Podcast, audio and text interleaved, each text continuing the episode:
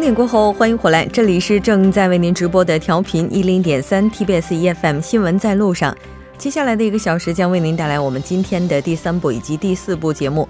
在第三部节目当中，数据知天下为您介绍新闻中的数字，让您通过数字知晓天下事。一周体坛板块带您了解一周发生的重要体坛赛事。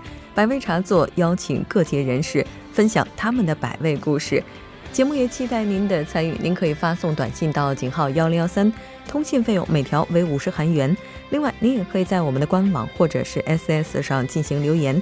为您简单介绍一下节目的收听方式：您可以打开收音机调频一零点三，也可以登录 TBS 官网三 W 点 TBS 点 c o 点 KR，点击 EFM 进行收听。除此之外，您也可以在 YouTube 上搜索 TBS EFM 收听 Live Streaming。那在这里还要很抱歉的告诉您，目前我们的节目还不能使用 TBS APP 进行收听，给您带来的不便还请谅解。那稍后是广告时间，广告过后进入今天的数据知天下。好了，欢迎回来，数据知天下。接下来我们将通过嘉宾的独特视角带您听数据知天下。马上连线特邀嘉宾唐烨，唐烨你好，吴姐你好，大家好。很高兴和您一起来了解这周您给我们带来的数据知天下。那今天您为大家带来的数据是什么呢？嗯，今天给大家带来的数据呢是百分之十二点三，百分之十二点三。那这个数据和什么有关呢？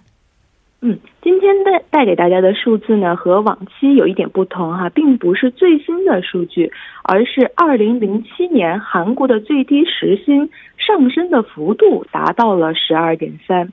那么为何就突然说起十年前的这个数据呢？这是因为今年的这个最低时薪和二零零七年一样，有了一个突然上升的这么一个到了呃上升到一个比较高的这样一个水平。那么我们常说哈，以史为鉴。那么今天呢，就借鉴一下十年前的这个数据，来看一看最低时薪的变化会给韩国社会带来哪些影响。嗯。应该说，从一八年一月一号开始实施的最低时薪制度，那在这段时间以来，也是给业界带来了不小的一个冲击。那刚才你也提到了，说在零七年的时候，涨幅达到了百分之十二点三，确实对现阶段是有一些借鉴的。那我们来看一下啊，在经历了这么大幅度的调整之后，当时出现了哪些变化？嗯，那按照当时统计厅的这个材料呢，我们可以看到，在二零零六年的十一月，呃的时候呢，从事服务业的这个从业人员啊，增加了三十万八千人，而十二月的时候，增幅呢就仅有二十九万四千人。那么到了零七年一月的时候，增幅降到了三呃二十六万四千人。到了二月的时候呢，有小幅的这么一个上升，呃，到了二十八万七千人。但是呢，到了三月份就突然增至了三十二万一千人，呃，就恢复到了原来的水平。那么，甚至呢，到了八月份的时候，暴增到了三四十三万一千人。那我们也可以看到哈，当年也是因为就是提高了最低时薪之后，韩国社会呢虽然有一个短期的回落期。但是在那之后呢，又迎来了一个就是就业人口比较大幅度上升的一个变化。那么用这么一个例子呢，主要是跟这个呃韩国二零一七年这个情况做一个类比，因为那个时候也是就业者就业者的这个增幅连续三个月以上，在这个百呃二十万之后，那么通过了政府的调控之后呢，使得这个就业形势得到了好转的。嗯。也就是说，短期之内出现一些不适应是正常的现象。也就是说，它在后续的话会慢慢的进行调整。那今年这个调整幅度的话，到目前为止哈，就是已经带来了哪些变化？我们也来看一下。嗯，那我们知道呢，在去年七月份的时候，韩国最低工资委员会呢就宣布，从二零一八年起，也就是今年起，呃，韩国最低时薪呢会从之前的六千四百七十韩元上调至七千三百五十韩元，那么涨幅呢高达百分之十六点四。也是呢韩国本世纪以来的第二高，仅次于两千年到两千零一年的百分之十六点六的涨幅。那么文在寅总统呢，曾在大选时候就承诺了，到二零二零年将实现最低时薪一万韩元的这个目标。那这次呢，也可以看成是呃为实现这个大目标迈出的一小步。那么本次这个调整预计呢，被波及的这个全韩国的人呃这个工薪族呢，将有呃四百六十三万余名，也就是呢占到工薪族整个的四分之一，会直接这个受到新增政策的这样一个影响。那么主要呢是对餐饮、住宿、加油站等八个业种的这个冲击力会比较大一些。嗯，是的。那其实我们在节目当中也提到过，说最低时薪在上调之后，可能目前的话，在物价方面已经是呃，应该说是在这个物价方面已经有所反应了。那给失业率带来的影响，我们来看一下。嗯，那我们看到的那个文在寅政府此举呢，其实是希望哈，通过提高国民的所得，从而呢增加消费。进而呢，创创造出一个更多的就是这样的就业岗位，这样一个模式来提高就业率。但是呢，对于这个失业率呢，是否能有这种呃马上有积极的这么一个明显的效果呢？可能我们还会需要等待多一些时间，这个去观察。特别呢是比较二零零七年的这个情况，相信这个政策呢的影响可能需要更多的时间去印证。不过呢，这个初衷虽然是刺激内需、实现经济的这个均衡增长的这么一个计划。但是面临的一些比较尖锐的这个社会问题也有很多，包括像刚才穆振您说的这个，在消费上直接就已经有一个反应了。嗯，还有呢，就是高幅的涨薪呢，可能会导致韩国中小企业的雇人成本呈直线的上涨。韩国的中小企业联合会呢，曾经在去年六月份的时候做过一项调查。其中百分之五十五的公司呢，都表示，如果在接下来三年里，总统将呃这个时薪一万韩元时代的这个承诺实现的话，他们有可能将面临破产的这么一个风险。不过呢，韩国政府呢也将通过直接的这个财政补贴、调整税率等多多各种这个方式呢，会向相关的企业，特别是呢中小企业和个体户提供补补助。呃，财政补助金额的预算呢，也将达预计在这个四万亿韩币以上。嗯，确实，应该说文总统在就业率方面的话，在当初竞选的时候就曾经给出过承诺，但是看最近这几年的数据的话，可能情况并不是那么乐观。我们来看一下。是的，呃，我们通过韩国统计厅于本月十号发表的这个二零一七年十二月及历年雇佣动向可以看出，呃，二零一七年呢，韩国的这个就业人口呢为两千六百五十五万两千人，那么同比呢其实是增长了三十一万七千人的，而二零一六年呢这个增幅是二十九万九千人，一五年呢是三十三万七千人。呃，其实都没有达到二零一四年增幅五十三万三千人的最高水平。那么，韩国二零一七年十二月的就呃这个雇佣率呢为百分之六十点二，而十五到六十四岁的这个雇佣率呢为百分之六十六点五，这个是一个就业人数的这样一个呃这个去变化啊。然后呢，去年韩国的这个失业者数呢是一百零二万八千人。是自两千年以后呢，统计以来的历史最高值。对，然后全年的这个整体失业率呢是百分之三点七，那么与二零一六年是持平的。其中呢，就是呃二十岁到二十四岁、五十到五十九岁的失业者呢，相对来说是减少了，而失业人口呢，主要是集中在二十五到二十九岁以及呢。三十到四十岁及六十以六十岁以上的人群，那么特别我们要关注的呢是今年的这个就业形势仍然不太乐观。嗯，十五到二十九岁的青年层，去年的失业率高达百分之九点九，也是开创这个统计以来的呃新高了。嗯，是的，没错。其实除此之外的话，应该说还有一个词就是体感失业率，可能这个情况的话。跟实际的数字相比，仍然是存在一些差距的。当然，不管怎么样，虽然刚才你也提到了，可能在短期之内它会给就业带来不太好的，或者说比较负面的一些影响，但如果参考到零七年的数据的话，那我们还是可以对一八年抱以期待的。好的，非常感谢唐燕为大家带来的这一期连线，我们下期再见。好，谢谢，再见。稍后来关注一下这一时段的路况、交通以及天气信息。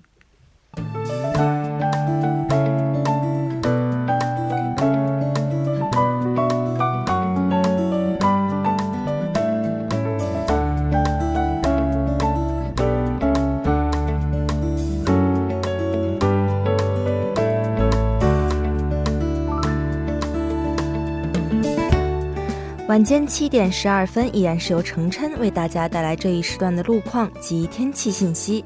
继续来关注来自首尔市交通情报科发来的晚高峰实时路况。首先是在三城路三城中央站至 POSCO 十字路口路段，之前呢发生在此路段的追尾事故已经得到及时的处理，路面恢复正常。接下来是在彭塘水西路城南方向青潭大桥由北向南方向，不久之前呢发生在三车道上的故障车辆已被成功移除，三车道恢复正常，您可以放心通行。下一则路况来自盘浦大路盘浦大桥南端至车站高架车道，之前呢发生在这一路段下行车道上的车辆追尾事故已经得到及时的解决，但受事故影响，目前此路段行驶车辆较多，交通拥堵严重，还望途经的车主们参考相应路段，小心驾驶。好的，再来关注一下天气。从今天夜间开始到明天上午为止呢，中部局部地区、全罗道、庆尚西部等地区将会迎来少量的降雪。周日开始，冷空气的袭击告一段落，气温全面偏低的态势即将逆转，天气将会重新回归温暖。来关注首尔市未来二十四小时的天气预报：今天夜间至明天凌晨阴转阵雪，最低气温零下九度；明天白天。晴，最高气温一度。好的，以上就是这一时段的天气与路况信息，我们稍后再见。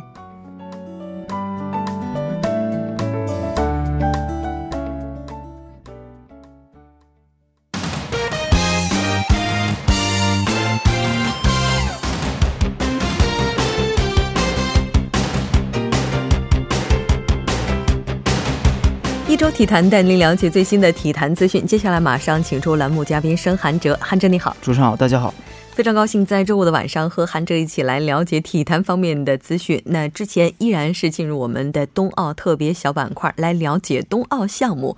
那今天为大家带来的这个项目的话，其实我觉得这个项目哈，首先卖一个关子啊，这个这个项目应该是趴着的，然后而且是头朝前的。没错，而且这个项目非常特别，说起来好多人也许不太知道。嗯，这个项目叫做钢架雪车。没错。嗯，那我就来简单的介绍一下这个项目。嗯，钢架雪车呢是源于在这个北美的印第安人的这个冬天搬运行李时使用的这个长雪橇。在这个1884年的这个呃圣莫里茨首次举行比赛后呢，发展成为了这个体育项目。嗯，1928年的第二届。瑞士圣莫里茨的这个冬奥会上呢，被列正式的列入这个奥运会的比赛项目。可是因为它这个危险性是非常高的，后就又被取消过。之后在这个二零零二年的第十九届美国的这个盐湖奥运会上呢，该项目再度成为了这个冬奥会的比赛项目，呃，并加进了这个女子组的比赛。钢架雪车呢是滑行竞速比赛项目之一，选手保持这个头朝前、俯身躺在这个钢架雪车上的姿势，在这个一千二百米的这个以上的侧呃斜侧。侧的这个冰道上滑行，它的滑行项目中呢是唯一一项含有男女。单人比赛的项目，嗯，要求用肩膀和这个膝盖来控制方向。嗯，世界锦标赛和这个冬奥会上呢，选手共进行了这个四轮的滑行。嗯，合计总体使用的最后排出排名与这个雪车项目是一样的。滑道长是一千二百米至这个一千三百米，平均的这个斜度为这个百分之八到百分之十五。曲线半径呢需到这个二十米以上，所以说滑行转弯时呢，压力接近于这个。地球的压力的四倍，所以说平均时速当达到一百公里，在这个曲线、直线和这个马蹄形的这个滑道上保持加速滑行，绕过这个十四到二十二个弯。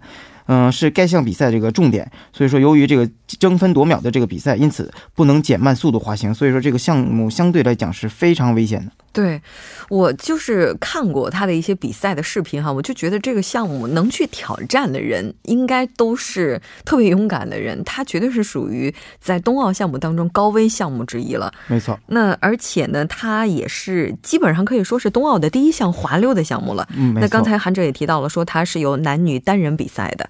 那我们来了解一下。是这样的，它是分为男女单呃都有的这种比赛，所以说这个男子单人这个。钢架雪车呢是这个钢架雪车上加上选手的重量不得超过一百一十五千克，嗯，只有钢架雪车上这个重量控制在三十三千克以内呢，总体重量且可超过一百一十五千克，即总体重量未超过一百一十五千克呢，这个钢架雪车的重量也不得超过这个四十三千克的。在重量不足的情况下，选手可以通过这个呃粘点铁块啊来这个补充重量。嗯，所以说这个女子的这个单架雪车呢也是一样的，钢架雪车上加上选手的重量不得超过呢是九十二千克啊。相对男子的呢稍微要轻一些啊，只要这个钢架雪车在这个重量上控制在二十九千克以内呢，总体重量即可超过九十二千克。即使总体重量未超过九十二千克呢，钢架雪车的重量也不得超过三十五千克。在重量不足的情况下呢，选手是可以通过天贴一些这个铁块来这个补充重量的。嗯，是铅块。对，铅块。是的，那我也了解到，在中国的话，这方面应该说我们是有一位非常优秀的选手叫耿文强。韩国的话，这个尹成斌呢，也是在去年拿到了非常好的名次，所以在今年冬奥的时候，大家也可以期待一下。没错。那接下来我们就进入今天的体坛资讯了。第一条，来了解一下关于围棋的比赛，来看一下。好的，我们介绍了这么多，也很很久没有说说围棋了。今天来说一下围棋，在这个一月十二号的上午，在中国的这个宝山。东晋耀月杯的这个中韩围棋元老混合赛的比赛中呢，是这个呃韩国的这个选手徐泰徐泰珠九段和这个尹永民三段组合执黑一百五十三手中盘胜日本的这个大竹英雄九段和这个吉田美香八段。嗯，获得冠军及二十万二十万人民币的这个奖金。日本的这个大竹英雄九段和这个吉田美香八段组合获得了亚军，十万元的这个人民币的奖金。中国选手这个王玉楠八段和徐颖五段组合获得了第三，也同时拿到了五万元的这个奖金。嗯。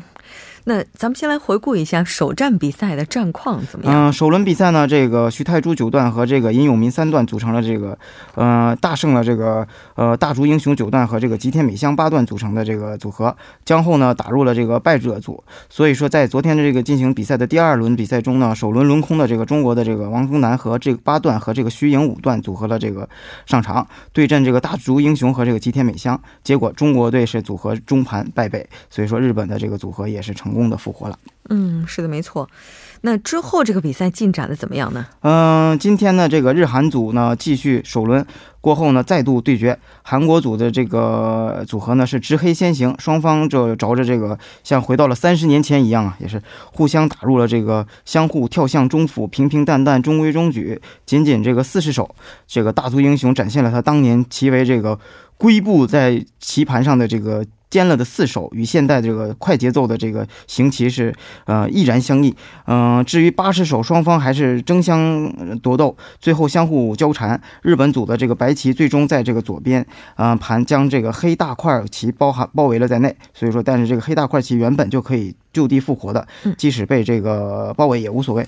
嗯，那这个呃就这样，所以说这个最后呃也是日日本选手最后也没能取得胜利。嗯，是的，没错。应该说这次韩国派出的棋手都是非常厉害的，像这个徐凤珠的话，他也是被称为野草不死鸟，是吧？没错。那这条关注到这里，我们下一条来关注一下足球方面的消息。好的，呃，足球下下下一条，我们来关注一下足球方面的消息。呃，足球呢，这个广州恒大，呃，广州恒大队俱乐部也是公开明确的这个表明了这个德国青星奥奥巴梅扬转会的这个传闻。十日晚上，也是广州恒大俱乐部也是公告，也明确了表示坚持外援引进要与中国水平相匹配的原则，坚决不花高价从国外引进外援。呃，所以说这个四十八小时内呢，连发两则公告的这个广州恒大队，呃，也是罕见的。所以说在，呃。更在这个情理之中。近年来，这个随着中国足球的改革和不断的这个深入，国内的这个联赛也是不断的提高啊，球势日益发展。中国足协在这个二零一七年的这个联赛就已经表示了，为规范这个球内的转会市场，引导俱乐部减少非理性的投资，呃，中国足协将于二零一八年继续实行这个引援的这个调节费的制度。因此，这个广州恒大队也是公开表态不搞外援竞争，即使是对自身球员的建设也要正确的把控，更是以身作则，向这个国际足联传播了中国足球改革的正能量。嗯，是的。但如果要是这么调整的话，我记得上一期节目当中，韩哲也提到了说，这个国际大腕球星梅西有可能会来到中超踢球。那如果这么调的话，他有可能会来吗？嗯，梅西，我想这种调整的也有可能。也有可能，而且这个不光是这样，恒大这个也多次表态表态啊，是这个要顾全大局、发展实力的这个全华班。就是多多年以来呢，这个广州恒大这个引援这个质量和模式呢，是一直被这个业界的这个球迷重点关注着。因此，这个恒大的这些外援引援方面呢，态度转变是也是大家看得到的。从二零一六年的这个夏季转会到二零一七年的这个整个赛季，恒大淘宝俱乐部就没有花大钱引进过外援。所以说，他们包括这个功勋外援穆里奇，在二零一七年的下半年也是以自由身回归的。所以说。恒大也是没有花一分钱就把这个穆里奇买回来了，所以说早在这个二零一零年这个建队之初呢，恒大集团的这个董事局呢，主席这个也是这个徐老板就曾经提出要创建中国第一支全华班概念的这个球队。在这个二零一七年赛季呢，恒大的这个赛季中呢，也是总结会的时候，也是和当时的这个主教练卡纳瓦罗也是在这个新闻发布会上和这个许家印更是明确了这个观点，要全华班。所以说，嗯，现在对于这个徐老板，还有对于这个恒大足球学校的。建设也是都是非常重视的，所以说作为这个中超七连冠的这个得主，广州恒大俱乐部这个公开表态不搞外援竞争，树立起这个中超新标杆，也是在这个顾全大局方面也是起到了模范的作用。我想，哎，但是在这个中超基本上现在都在引外援的情况之下，恒大他作为这么强大的一支球队，然后他。不搞外援竞赛的话，就是打造全华班。就韩哲，您觉得他在中超的话，这个竞争力不会突然的大跌吗？嗯，我觉得也反倒相反。我觉得更我们更应该注重一些青少年的培养，然后让这个我们自己的国家队的水平更有所提高。呃，外援虽然能帮助他们提高，但是我觉得还是有限的。哦。那其实我对中国足球的话，可能了解的并没有那么多，知道的球员名字可能也只有那么几个。但前一段时间的话，就通过一档综艺节目了解到中国的这个足球当中有一个非常优秀的叫冯潇霆，是吧？是，没错。那他其实现在应该也是效力于恒大，对吧？对。那后来才了解到，原来他拿了那么多的奖。是这样的。哦，所以说我们可能不缺乏优秀的球员，可能需要的是一个更好的平台哈。没错。那再来看一下今天的下一条消息。好，下一条消息就是说，之前带领中国队冲到这个世界杯的这个米卢，他又回来了。嗯，米卢担任这个青训顾问，呃，也是公开发布了这个官网，也是公开发布了公告。呃，一月十一号，中国球迷的老朋友带领着这个中国男足国家队征战零二年的韩日世界杯，著名的这个主教练算是，嗯，博拉米卢蒂诺维奇也是在北京正式接受了这个中国足协的邀请，受聘成为了中国足协的这个青训顾问。所以说，国家体育总局的局长，包括助理、党组成员，中国这个。包括呃，也和这个米卢进行了一些会谈交流，并呃为其颁发了一些顾问的这个证书。所以说，接受这份任聘呢，那米卢也表示，青少年足球的这个提高水平是基石，很高兴看到中国足协把这个青少年足球的发展工作放在了重要的这这个位置上。他对中国足协目前推进这个青训中心建设，呃，搭建青少年竞技体系平台也表示了肯定。对这个足协在这个推进青少年的这个体系建设上，也是坚决了这个决心和国际视野的表示。了赞赏，米卢也表示，因为在中国这个执教的这段经历是非常美妙的经历。嗯，他在中这个中国，在他的心里也是拥有一个特殊的情感和地位，所以说他非常愿意在中国为中国的这个青训奋出，做出自己一份努力。是的，我觉得对于中国球迷来讲的话，米卢这个名字是带有着非常特殊情感的，应该哈。那我们来看一下中国足协他们这边的态度是怎么样的。嗯，中国足协的态度呢也很明确，他们也是非常欢迎米卢回来，毕竟米卢在这边有执教的经历啊，也包括他的一些呃在各个呃著名的球队一些经验，而且他有教练班子，所以说呃，米卢的这个经历，我们简单的看一下，就是说他一九四四年九月七日出生，生于这个前南斯拉夫。九三年开始就是执教生涯。一九八六年世界杯率领这个墨西哥队是首次打入了这个世界杯八强。随后呢，又率领了这个哥斯达黎加队和这个美国队、墨西哥的国家队连续进入了世界杯十六强。所以说这个是很难做到的。而不止这样呢，二零零一年的这个十月七日，米卢率领了这个中国国家队完完成了这个四十四年的这个世界杯之梦。所以说首次进军世界杯的正赛阶段的比赛，如今呢，这位中国足球史上的这个功勋教练吧，也可以叫做老朋友，再次来到了中国，助力于中国足球的青训与中国足球再续前缘，也是让我们令人期待吧。对，没错，当然也希望他带领的青训队的话，未来能够再一次的闯入世界杯。哈，这样的话，就有一个笑话叫：回头以后我带着孙子去看中国踢世界杯，可能会提前到来。